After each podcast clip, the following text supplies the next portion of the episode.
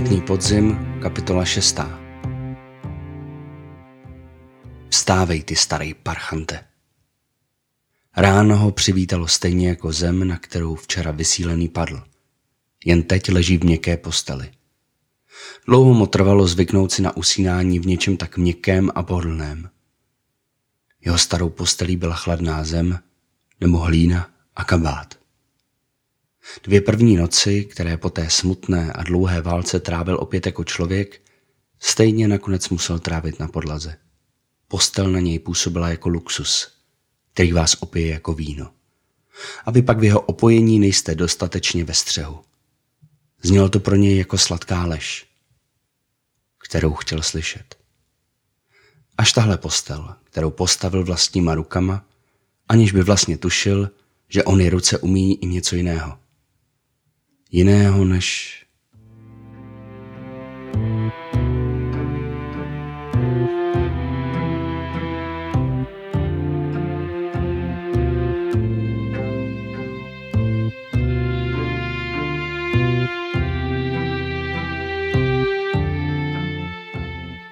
Slunce se prořezává mraky a osvětluje pokoj ostrým a nepříjemným světlem. Prázdný pokoj a postel ve které leží sám. Pokouší se opatrně úplně otevřít obě oči a rozhlédnout se kolem. Chce zvednout svou hlavu, ale bolest, která se mu jako jihla zabodne do boku, jeho pokus zákeřně zmaří. Jen odpočívej, dětku. Jsi doma. Jsi v posteli. Tělo je při sobě. Bohužel. Odřeniny na zádech a pažích pálí jako peklo. Hlava celá hoří a oteklá čelist je mačká do bolestného šklebu. Bílé peřiny na sobě nesou zbytky zaschlé krve. Emil se rozhodne pomalu otočit na zdravý bok a dostat se z postele. Další ukrutná bolest ho nakopne jako rozčílený kůň a celým jeho tělem to škubne tak, že se sevře do klubka. Zuby se zakousávají do zakrvácené peřiny a z úst se vydere vlna slin a dlouhý skoro zvířecí hřev který peřina utlumí. Hlavou mu propluje prozba, ať jsou kosti celé. Nikdo tě neposlouchá, dětku, vstávej. Zkousnutí povolí a peřinu odstrčí. Prsty zatne do rámu postele a pokusí se opatrně zvednout. Žebra nesouhlasí. Ruka se chvěje. Zbytek těla ani nereaguje. Vstávej, stará dobrá nenávist sebe sama. Nenávist vlastní lítosti nenávist vlastní slabosti. Všechno mu to projede tělem a prožene žaludek, kde se mu to usadí jako těžký kámen. Zatne zuby a nechá tu nenávist udělat to, co umí nejlíp.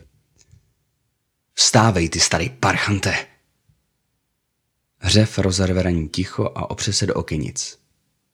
Ozvěna proběhne po pokoji a odrazí se od nádobí a plechů. Než stihne doznít, Rozrazí se jako odpověď dveře a do pokoje vbíhá jeho Anna. Je krásná jako anděl. A je tady s ním. Je ustaraná, ale její přítomnost donutí jeho popraskané rty se usmát. Jeho anděl stojí před ním a z chodby se ozývají kroky, jak se blíží jeho syn. Jsou uvnitř. Jsou tady s ním. Sebral dost sil na to překousnout veškerý odpor těla aby se mohl zvednout z postele a napřímit. Na další krok mu už ale síly nezůstaly. Přecenil se. Jak se jeho tělo opět kácí, zahlíží naposledy anděla, jak k němu vybíhá. To už ale vítá černou, bezútěšnou jámu vyčerpání a dalšího bezvědomí. Pro dnešek je to pro tebe všechno, kamaráde.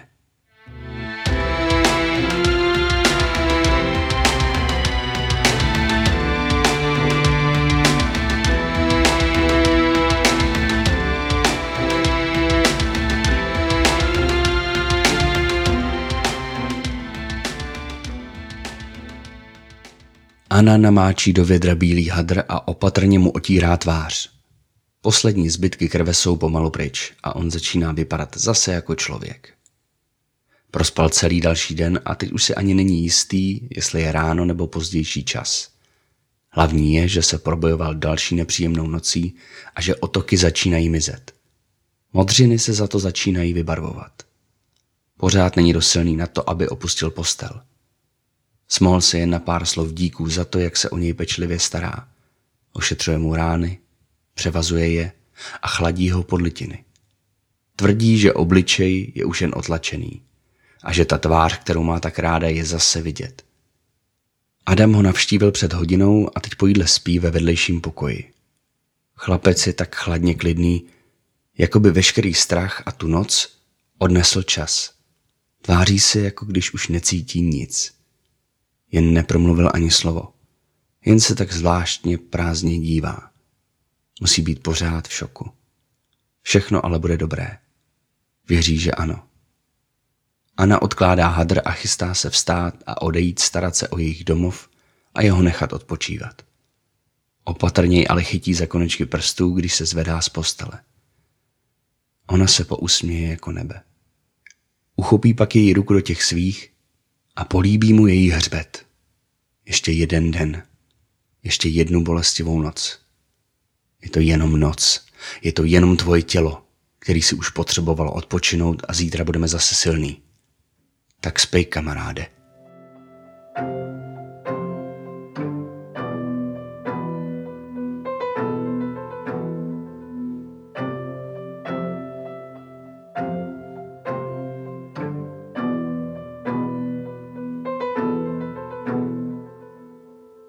opravdu byla bolestivá.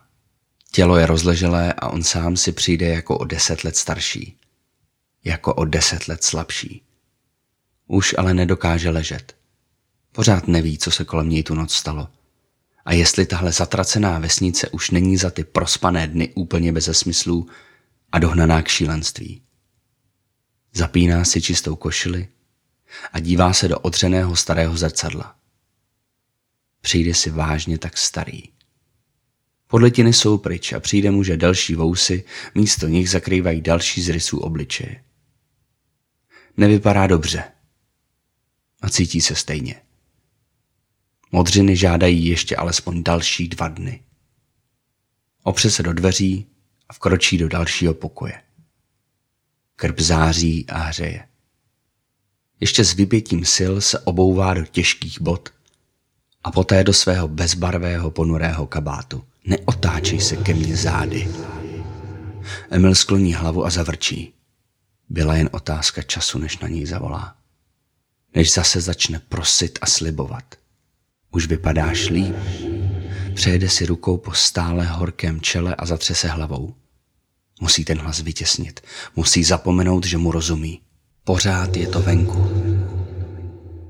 Hlas se mu zakousne do mozku a on zatne ruku v pěst a tupě udeří hřbetem do rámu dveří.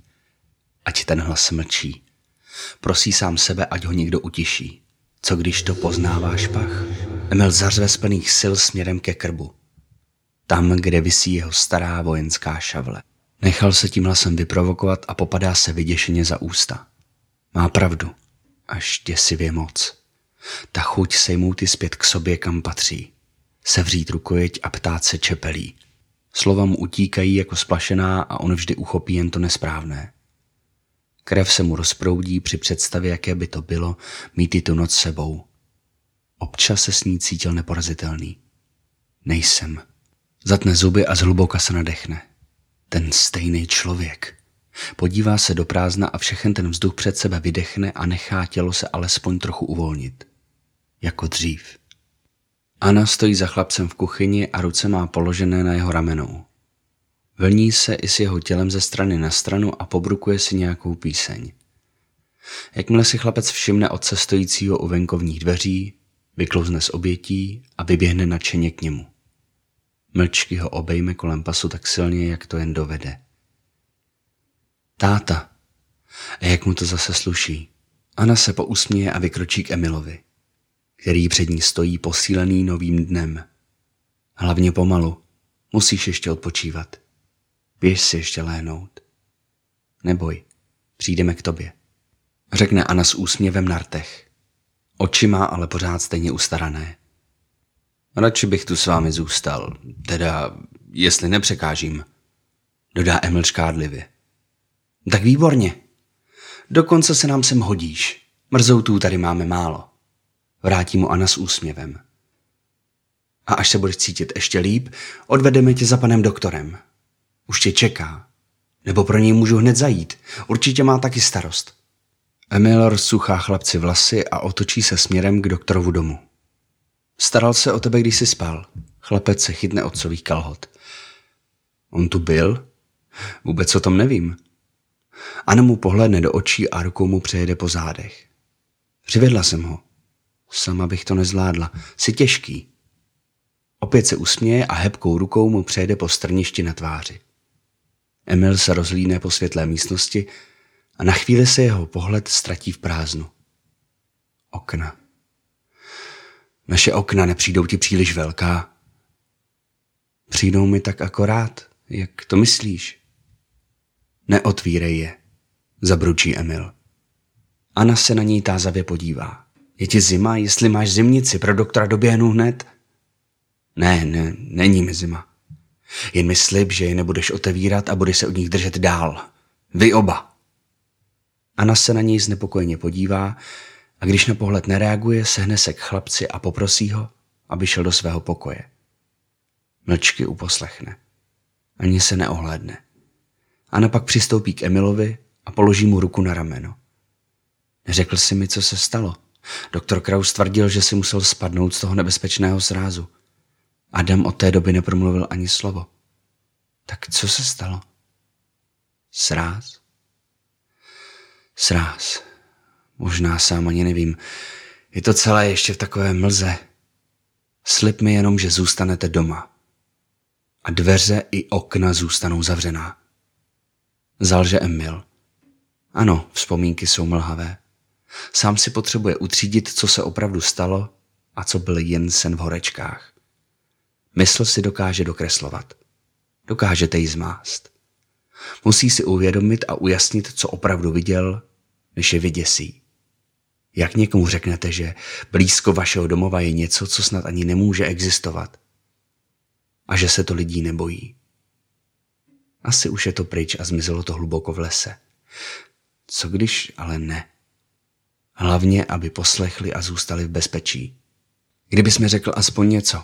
Takhle nevím vůbec nic. Náš syn přestal mluvit, rozumíš? A ty mi řekneš, že o tom musíš přemýšlet. Co je na pádu k přemýšlení? Ani se třese hlas, který přidává na intenzitě. Nemůže se jí divit. Možná je to nějakými léky. Dal mi doktor nějaké léky nebo, nebo horečkou. Já prostě nevím. Něco jsem viděl, ale nevím, jestli je to pravda. Jak pravda a co jsi tam viděl? Tak mi to už řekni. Viděl jsem něco, co se mi klidně mohlo zdát. Dojdu za doktorem a zeptám se ho na léky, které mi dal. Pak se hned vrátím a všechno, všechno, co si budu pamatovat, ti budu vyprávět. Slibuju. S doktorem se baví několik hodin. Jeho dům je blízko, stejně byl ale Emil nervózní a asi tisíckrát se po cestě ohlížel přes rameno. Doktor Kraus byl zpočátku v šoku, že Emil už neodpočívá a udiven, že se uzdravuje tak dobře. Jako místní lékař se s velkými zraněními nebo tak početnými moc často nesetkával. Uměl si ale poradit dobře. Škrábance nebylo zapotřebí převazovat, jenom potřít hojivou mastí. Rána na jeho boku byla hluboká a vedla od žeber až k žaludku. Dráb ale pronikl hluboko jen v horní části. Ta si zaslouží ještě několik dní, ale prý by neměla mít v budoucnu žádné následky. Jen jednu hlubokou jizvu. Jizvu jak na těle, tak v paměti. Doktor byl spokojený s Emilovým soustředěním po úrazu hlavy a s pohyblivostí pochromaného ramena. Těžko říct, co mu Anna mohla vyprávět. Emil pořád přemýšlí. Pořád je ve střehu. Má o tom, co se mu stalo začít mluvit? Má je varovat? Je schopný svoje myšlenky uspořádat a pojmenovat? A nebo odvypráví nějaký nejasný příběh, pokřivený lehkým blouzněním? Doktor si je jistý verzí, že Emil zavrávoral a spadl ze svahu. Jeho rány prý musí být odvětví a kamení. Jinou variantu ani nezvážil. Nad jediným nálezem se nepozastavil. Možná, že ho jiná varianta ani nenapadne. Možná není tak dobrý doktor, aby něco takového poznal. Prý jsou ty procházky tam nahoru, na něj už moc dlouhé a vysilující. A tohle je další důvod, proč se tam nevydávat. Očividně raději zůstává, jak říká, tady dole a popíjí domácí pálenku. Dnes vypadal, jako by přímo snídal. Tak nějak je Emilovi tenhle člověk sympatický. Ovšem žije v jiné době, pokrok mu nic neříká, ale pokud není zapotřebí při nějaké schůzi, raději odpočívá a straní se. To mají oba muži společné. Pro odlehčení situace prohodí vtip o tom, že se rány sice hojí, ale že by nebylo dobré v následujících dnech něco podobného opakovat. Kdyby jenom věděl. Každý úlomek vzpomínky na ten večer pění krev v žilách a připomíná mu, že to pořád může být venku. Připomíná mu to, že prohrál. A on neumí prohrávat. Mluví o vesnici, o lesích, historii. Doktor je posilněný už čtvrtým pohárem. Tak nějak vždy všechno spojí jedno jméno. A tak přišla řeč na toho lesního démona, který bydlí za vesnicí a sleduje jí z té své špinavé chýše. Zdá se, že se v jeho okolí taky necítí dobře. Vildek byl prý před spoustou let jen zakřiknutý podvyživený mladík, který žil jen se svou matkou, která ale v jeho brzkých letech zemřela na zápal plic. Od té doby se uzavřel do sebe a začal se stranit lidem a trávit čas víc v lesích. Do společnosti se už nevrátil. Nevěděl ani jak. Jednoho dne se ale ztratila žena místního učitele. Pan Toman, vystrašený chlapík, ji hledal snad celý týden. Tehdy se Vildek v té době zhruba ve svých třiceti letech vrátil zpět do vesnice a ženu přinesl v náručí s sebou. Moc toho nenamluvil a nikdo s ním vlastně ani hovořit nechtěl. Dokonce ani učitel Toman, i když mu byl nesmírně vděčný. Tehdy před ním jen padl na kolena a objal svou ženu, která byla ověšena bylinami a nějakým dřevěným talismanem připomínající tvarem kyprou ženu. Lidé zpočátku nevěděli, co si myslet. Mladík byl pryč a před nimi stál silný a pyšně stojící muž se zlověsnými černými vousy a potřený mastmi podivných barev a pachů. Od té doby ho začali žádat o ochranu, rady při nemocích a dokonce i požehnání. A on se je vždy pokoušel vyřídit tak, aby se s nimi nemusel ani setkat. Doktor byl prý svědkem dvou až zázračných uzdravení. Nemoci naprosto beznadějné, záhadné, dokázal vyléčit pomocí směsi bylin a mastí. I když Kraus zmiňuje a potvrzuje jeho vliv a přítomnost jakýchsi schopností, dodává ještě cenu, kterou museli nemocní zaplatit. Nikdy význam nebo spojitost s nemocí nechápal, ale po letech to prý lidé vzali jako takové platidlo, na které ten lesní démon slyší. Vybírá si jejich zuby. Vždy ty nejsilnější a nejzdravější. Může se to zdát jako naprosto šílené, ale je to jenom malá cena za váš vlastní život. Obzvlášť, když cítíte, že vám uniká mezi prsty. Doktor se nesnaží Vildeka obhájit nebo prezentovat jako někoho svatého, jako nějakého boha. Ať už jsou jeho schopnosti jakékoliv, a ať už je schopný toho, co se o něm tvrdí, či nikoliv, jeho místo ve vesnici je jasné a nenahraditelné. I když jen jako symbol, On se zdá být jejich odpověď na zla, kterým se obyčejný člověk nemůže postavit. On je jejich odpověď na nemoci, požáry, povodně a sucho. Lidé chtějí mít pocit, že na jejich straně může stát někdo silnější a mocnější. Pojítko mezi člověkem a bohy. Ať už jsou ti bohové prastaří, lesní, ličtí či jen dobří. Rozhovor je víc a víc posilněn pálenkou, a ta je také možná důvod, proč se Emil nepokouší vyjádřit svůj názor. Jen poslouchá. Nechá doktora mluvit, ať se dozví co nejvíc. Možná, že právě Vildek může mít pro Emila nějaké odpovědi. Oba muži mají ale už pro dnešek dost. Děkuji za medicínu, doktore. Jsem svěží jako vánek.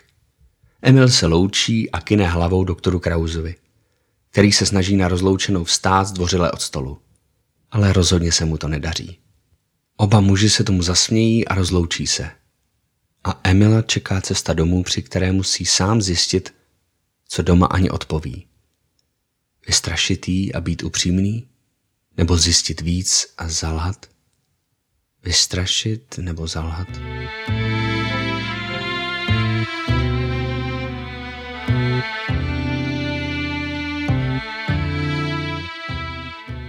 Místnosti zahřáté krbem září dvě petrolejové lampy.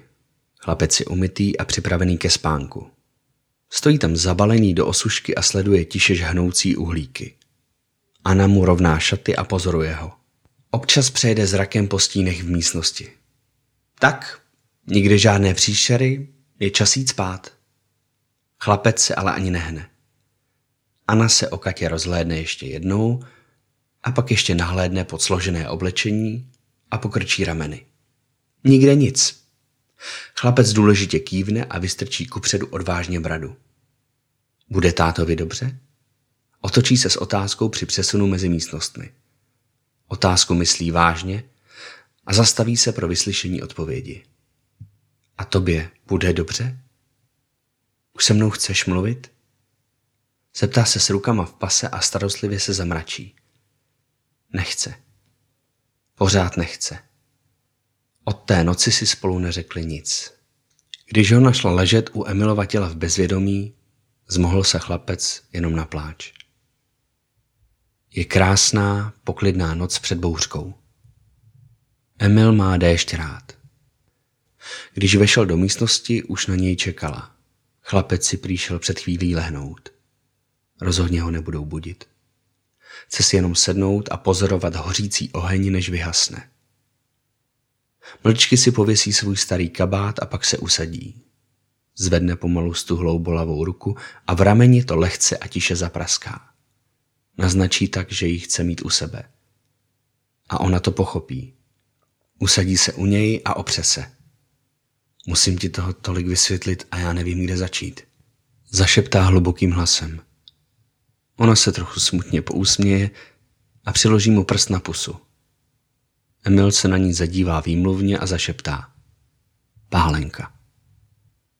Anna chápavě kývne. A možná se ještě víc pousměje. Tak už mluv.